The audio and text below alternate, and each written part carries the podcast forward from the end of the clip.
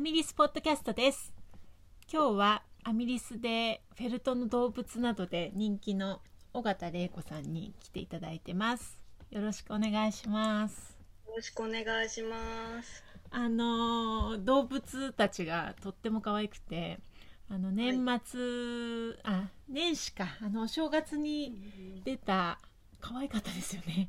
お洋服着てるの ありがとうございます。す洋服がねすごい可愛かったですよね。でも動物たちも私一度あの東京店ではい。ワークショップしていただいた時初めて見させていただいて、なんかあの一人一人みんな違う声ができていくっていうのが、結構たまらない 感じですよね。みんな可愛くって、ねえ。うん、大きい人もいればキュッとした人もいれば、うん。うんそうですね。ん。もういつもこうワークショップの後に皆さん仕上がったこう動物たちを並べて集合写真撮るんですけど、するともうすごい面白いですよね。よね。いろんな顔があって。ねそうですよね。それで、うん。今日あのちょっと、尾形さんどこから何からこの世界に入ってらした方入った方なのかと思ってホームページとか見てみたら、結構お聞きしたいことがいっぱいでどこから始めていいかわからないんですけど でもまずはあれですよね。羊毛ですか？最初このそうですね。世界ってい最初のきっかけは、あの、近所の絵本屋さんで売っていたふわふわの羊毛、原うん。毛、毛糸になる前の段階の状態ですよね。うん。綿菓子みたいな、うん。その状態を見たときに、あの、びっくりして、うん。な、何これって思って、もう20年ぐらい前だかうん。ら、あの、珍しかったと思うんです、うん。まだその当時は。塊でってこと？塊で売ってたってことですか？そうですね。あの、染色した状態でうん、いろんな色が、あの、カゴに入って売られているのを見て、あの、今はな、亡き吉祥寺にあったおばあちゃんの玉手箱っていう絵本屋さんだったんですけど、知ってます知ってます。そう。はい。ね、で、そこから、あの、興味を持って、で、まだあまりワークショップとかなかったんで、自分でいろいろこう、やってみたり、実験してみたりしていくうちに、それは紡ぎです。紡いだってことですよね。いや、えっと、最初最初は。あの水で濡らして固めるフェルト、水フェルトって呼ばれているやつだったんですよね。へうんえじゃあその羊毛の塊を買っていらしてまず水で濡らしてうん。うん、そのフェルトを買っていうそうですね。それをもう試行錯誤、うん。なんでかわかんないですけど、毎日必死でやってたんですよ。それで何を作ってらっしゃるんですか？なそのえっ濡らしとまずは、ま、丸いボールとかで、に刺繍をして、うん。あの買ってきたカーディガンのボタンにしてみたり、ああのそうですねセーターのボタンにしてみたり、うん。まあいろいろそういうなんかファッションにつながるようなもん、うん。小さいものを最初作ってたんですよね。ええでそれからどうどうどうししたんです。かそれから、えーっとそうこうするうちにもっといろんな羊毛があの知りたくなって羊毛のことが。で当時その、えーっとちょうど吉祥寺に羊毛屋さんが山梨の羊毛屋さんがお店を出すっていうので、そこももう、えーっとこの間閉店しちゃったんですけど、でそこのひ人その山梨店の通信販売で、いろんな羊毛をこう買うようになって。うんそしたら、あのー今度吉祥寺店オープンするから、うんあの、来ないって言われて行ったら、その日からなんか働くことになっちゃって、羊毛屋さんええで。ええで、そこで紡ぎを、紡ぎをすることになるんですよね。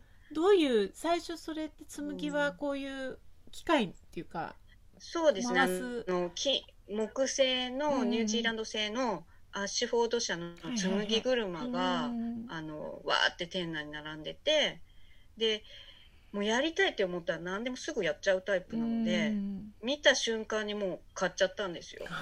で、それで、またそれもうん夜な夜な一人でやるようになって、家でも。じゃあもうそれをうん。紡いでどんどん紡いでいったってことですよね。そうですねいろんな品種を、うんあのつ試し紡ぎとかして、でそうそんなことしているうちに、なんかもう次々になんかその時いろんなことがつながっていって、で知り合いの人のギャラリーであのその私がこんなことやってるっていうことがあのある出版社の方に伝わって、うん。で本を出さないかって話うにん。なったんですね。なんかその紡いだ紡いでたっていうのはよなよなやっぱりどういう、うんこの品種だとどんな風に紡げるかとかそういうところがすごい興味があったと。その紡いで、うんうんうん。あの糸にするのがうん。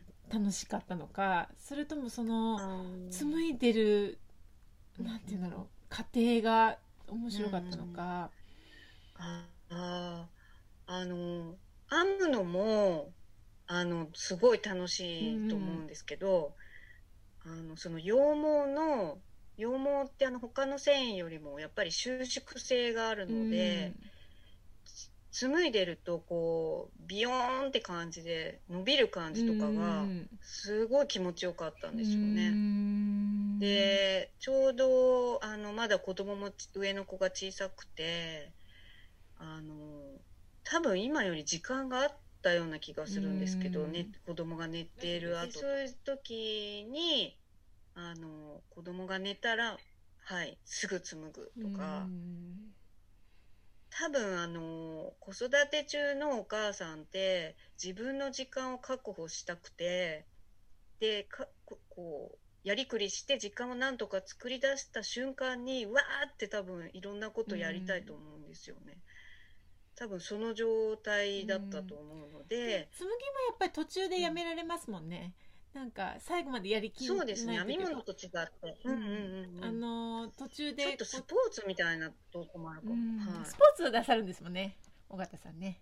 うん、そうですよね。ですね。テニスを。うん。やってますけど、そうあの私子供の頃オーストラリアに住んでたんですよ、はいはい。それでやっぱりその羊のこの毛を買った状態をバーって並べたなんかこう展示会みたいなのとかに母がやっぱり編み物が好きだったんだと思うんですけど、たまに行ってたんですよそういうところに、うん。でその匂いとか覚えてるしなんかやっぱり母も紡いだりしてて家で。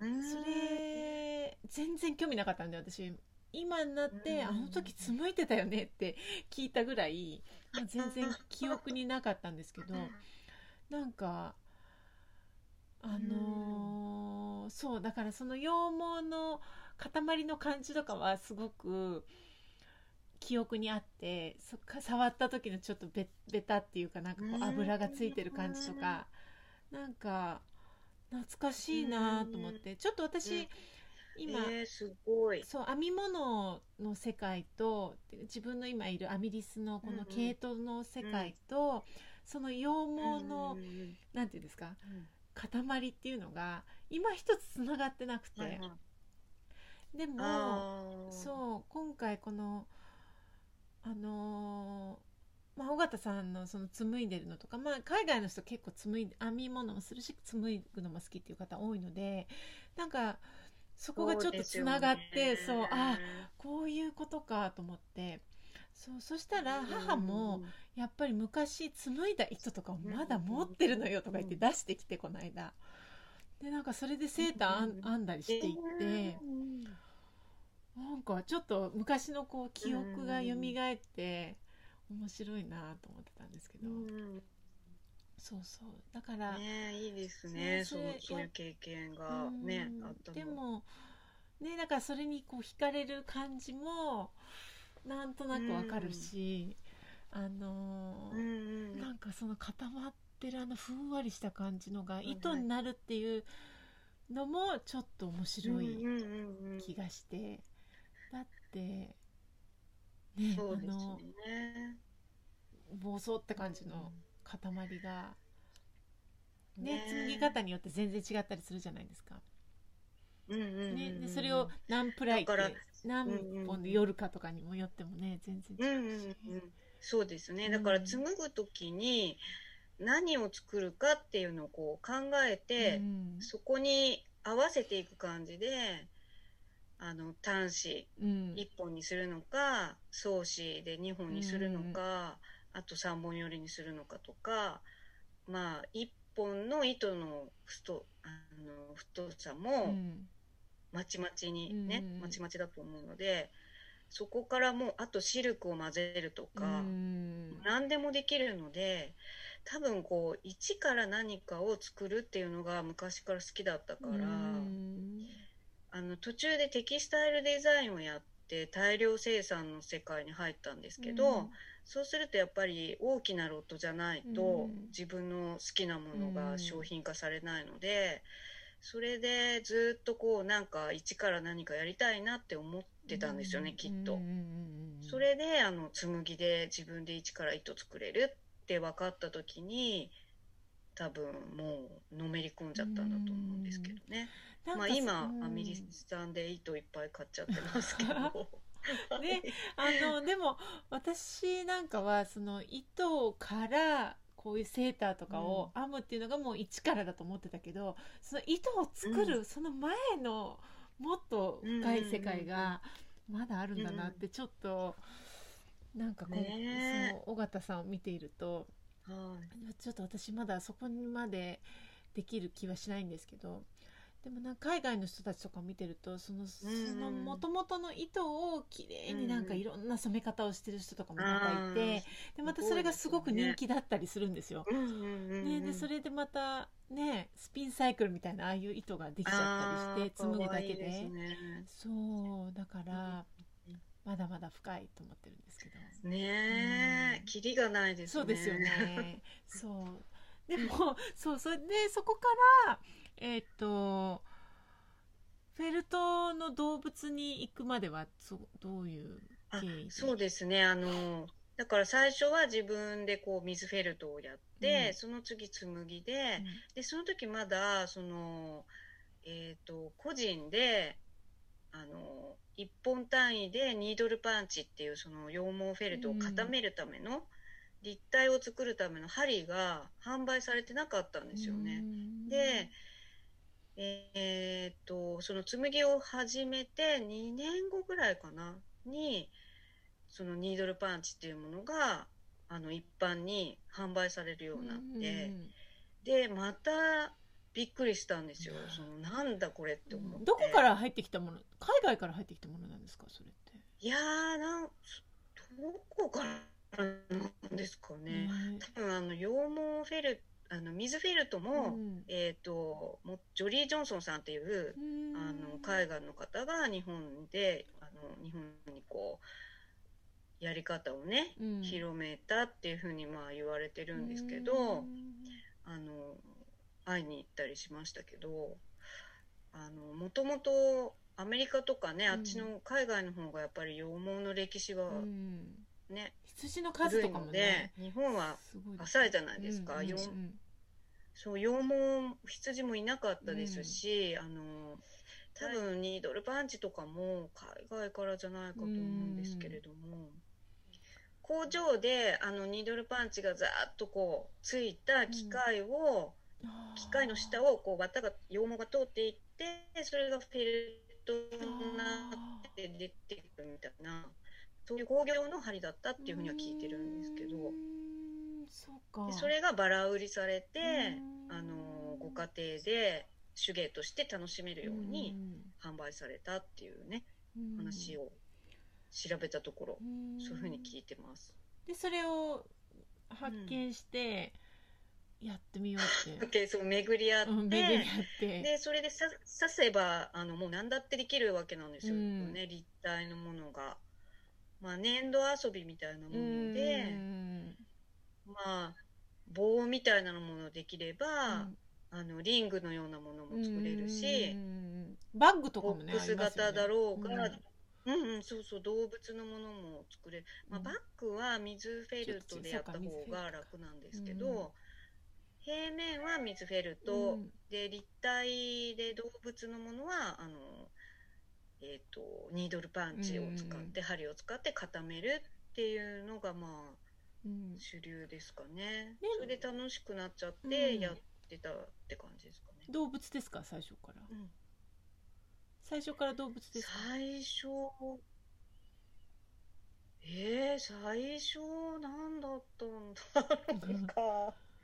最初あ最初はあの丸ですかね。やっぱりボールですね。うん。水フェルトでボールを作ってた時に結構あの何度も何度もどうやったら早くしっかりした丸がうん。できるかっていうので研究していて、それを今度立体に適しているニードルパンチうん。ではどのくらいの速さでどんな風にすれば、うん。あの綺麗な丸ができるかっていうのをまずやってた気がします、うんいっぱい。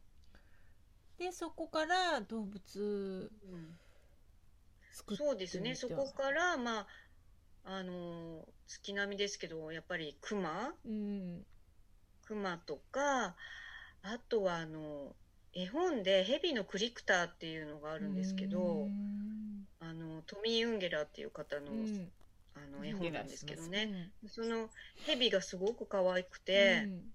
でそのヘビもえーっとモールに羊毛をキューッと巻きつけて、針で刺した上で、あの水フェルトでって言っていろんな技を交えながらヘビをたくさん作ったりしましたね。お子さんが喜んでくれて、はいはい。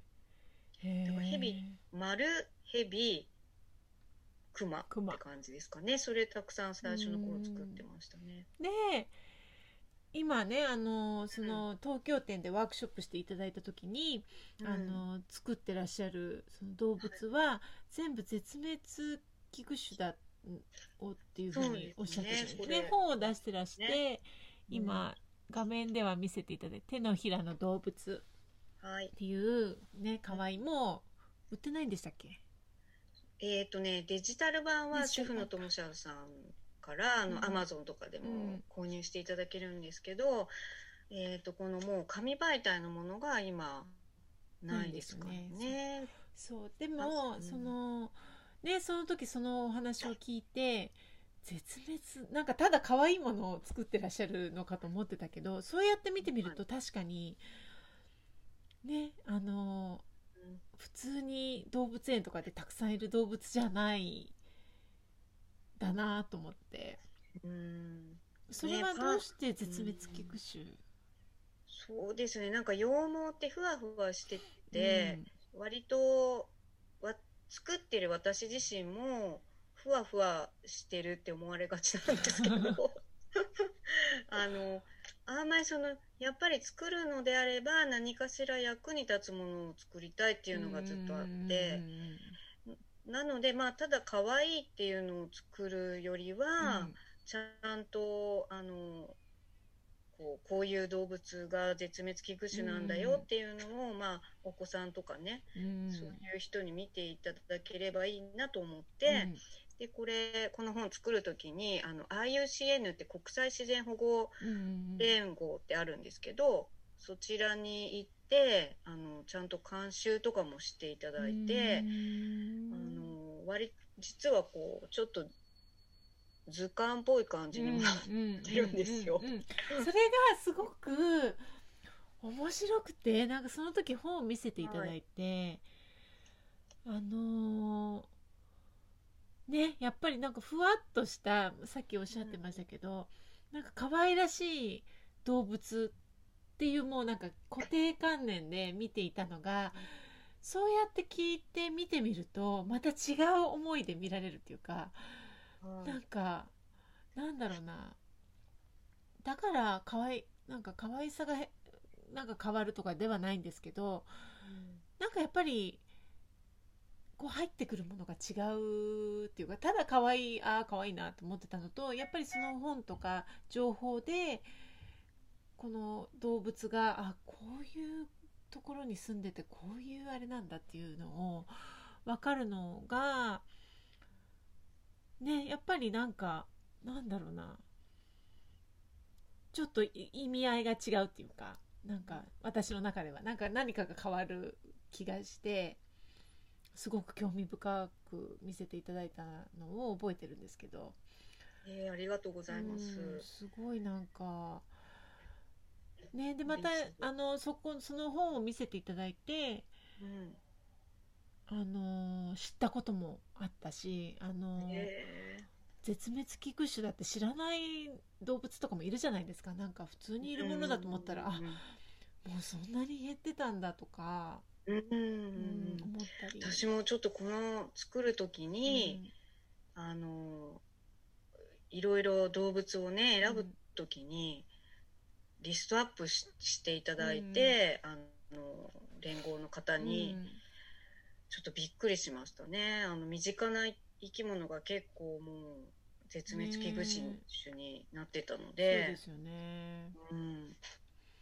ねだからなんかそういう意味でもあのーただただね可愛いとか言ってなんか作るのもまあもちろんいいんですけどでもなんかそういう思いを感じながら作るしとか、まあ、そういうふうに私は知ってからなんかその尾形さんのお作りになるなんか動物たちもまあちょっと調べてみたりなんか今回ねあのインスタグラムとかで新しいのできましたとか言って可愛いけどこの子も絶滅危惧種なのかなとか言ってちょっとググってみたり そう。なんかしてなんかなんて言うんだろうな本当にただの可愛いクラフトとしてじゃなくまた何かすごい得るものがあるなと思って毎回えーありがとうございます。嬉見させていた。だいてます。でも私作ったことがないので作なんか作れる気はちょっと作れるのかな。でもあの洋服着てるのがもう本当に可愛くってねえ、可愛かったですね。だからねずっと作ってみたいなって思っていてやっぱり私女の子が作りたいなと思って。スカートとか履かしちゃいたいなとか いろいろ妄想はしてるんですけど頭にこうリボンとか 今度いつかいつか作らせていただいていけたらなと思ってます。そうそれでそうまああのそんな思いもありあの作ってらっしゃるだと思うんですけど今なんか新しいまた動物とかは出てきてたりするんですか？こそうですね新しいあのー人作ってみようとか。作ってるんですけど、ちょっと、あのー内緒で作ってるやつとかありますけど。なんだろう気になるそのうちでも出てきますよねきっとねそうですね。でももう本当にいいってなりながら作って。あそうなんですかあの、こう、こう、もうちょっとここがこうなったらというゴールが多分自分の中であるんですけど、手がうまくそっちにあの表現でき、できないことがあって、これじゃないとかいうのをね、一人でいつも。何が難しいんですか？どういうところがうんうん。なんか表現するのが例えば細い尻尾とかわかんないけどそうです脇ね。なんかあのの感じとか。ああ、そうですね。あの、うーん、なんか動物それぞれの性格、本当は性格とか知らないんですけど、うん。あの、見た目よりもなんか性格、ちょっと意地悪そうだなとか、そういう個個性うをん。なんか感じられるような仕上がりにいつもしたくうて、ん。だからあの、リアルに作ろうと思ったら、うん。あの、割と、あの、すぐできると思うんですけど、うん。そのリアルの向こう側にあるうん。奥に潜んでいるその動物それぞれが持つ特性っていうか、まあ勝手なイメージですけどね、うん そこにたどり着くうん。自分の中でのゴールにたどり着くのがすごい時間がかかっちゃううんタイプで。もそれはまたさらに本当魅力的ですよね。なんか物語性があるっていうかなんかちょっと普通になんか動物なんだけどちょっと意地悪とかですよね。このちょっと首の傾け方とかそういうことですよね。ね。足のちょっとこう開き方とかになんか性格をなんか感じるとか。そうですね。ね。なんかわかる気がしますでも。うん。作ってる時はうん。本当に、あ会う人の顔がうん。その動物に見えたりします。なんか似て見えたり、あこの人虎に似てるとあか、あの、打ち合わせとかしながうん。らすごい思っ思ってんです。この人っこぽくこの首の傾きをこの人にしたら ちょっとなんか。言いたいとか、この人虎だとか、手人長猿だとかね。白熊だとか思いながら喋ってます。面白い私もなんかに思われてたりして今度、なんか陽気。な陽気ななんか南国の動物とか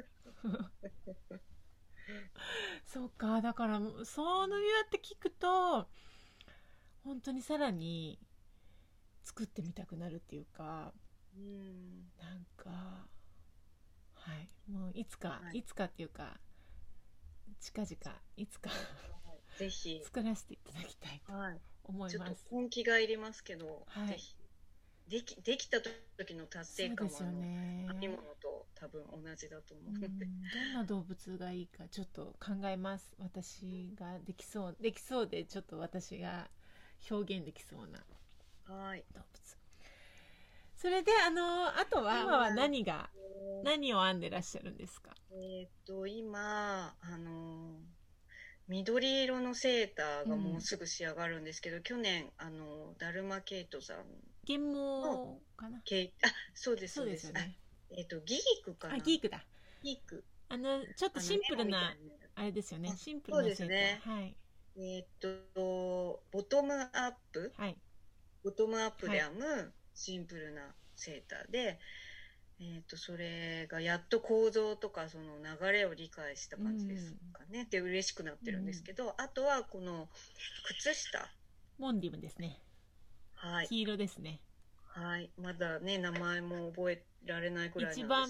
初めての靴下ですねそうです。これもうすごいわかりやすくうて。んそうはいなんですよそれ一足目ですか、今画面で見せていただいてるんですけど二足目ですか？二つ、えーとね、同時進あ行で。すごいすごい。じゃあまだかかとまで来てないんですね。えっとね、ここから、今からかかかとかとですねのあたりをやるっていう往復編みに入るところうんですね。